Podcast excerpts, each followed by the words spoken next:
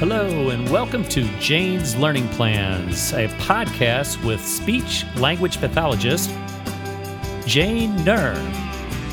Hello, this is Jane from Jane's Learning Plans. Today I want to talk about a question that I've had asked, and that is Does using signs or alternative language delay speech development?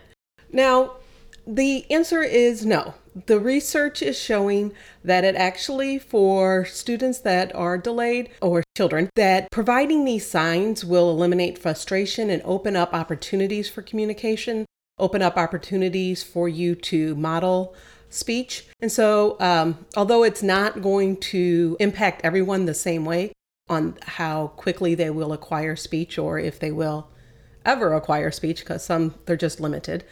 But for um, those that are just stuck and you want to get that communication going, simple signs are a great way to start opening up communication and then transitioning into spoken language. So, some simple signs I want to show you today are, and I am limited because I haven't had to use them all as much recently. And so I'm going to go off of the ones I use a lot, just generally, even with kids who can speak. So, Yes. You just take your hand and you kind of up and down like that. You're telling them yes. The other is no. You take your thumb and your two fingers and you pinch them together and say no.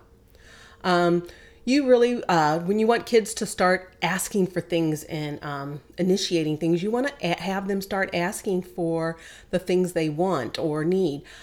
And so they're going to say things like more and um, they're all done or they're finished.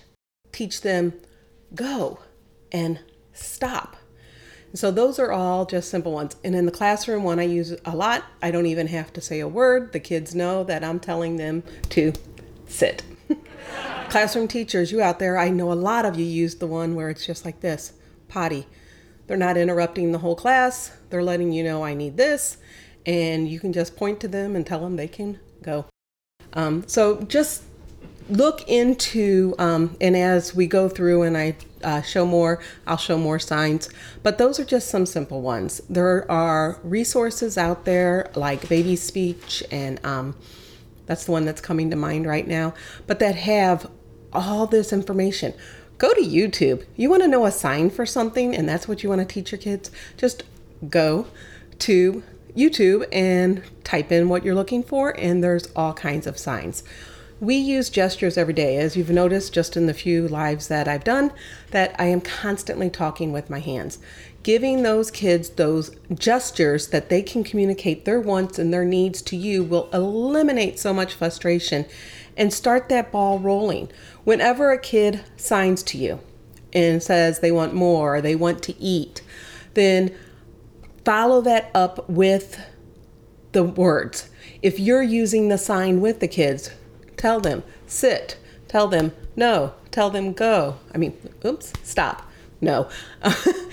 Use the words as you are signing to them. That is what's going to help that transition from using signs all the time to get what they want or say what they need to say to verbalizing it. Now, this to say, like I said at the beginning, not all kids. There's kids, due to whatever disability they have, they're unable to produce spoken language. And so, sign and uh, alternate forms of communication, whether it be pictures and stuff like that, is huge for them in developing that back and forth communication, letting you know how they're feeling, what they want, and everything else like that. So, I just want to uh, tell you guys think about where your child is at think about where they're at and what you want them to communicate, and then work on the process to find those signs, those symbols, and start incorporating it into your everyday activities. And you'll start to see that development happen.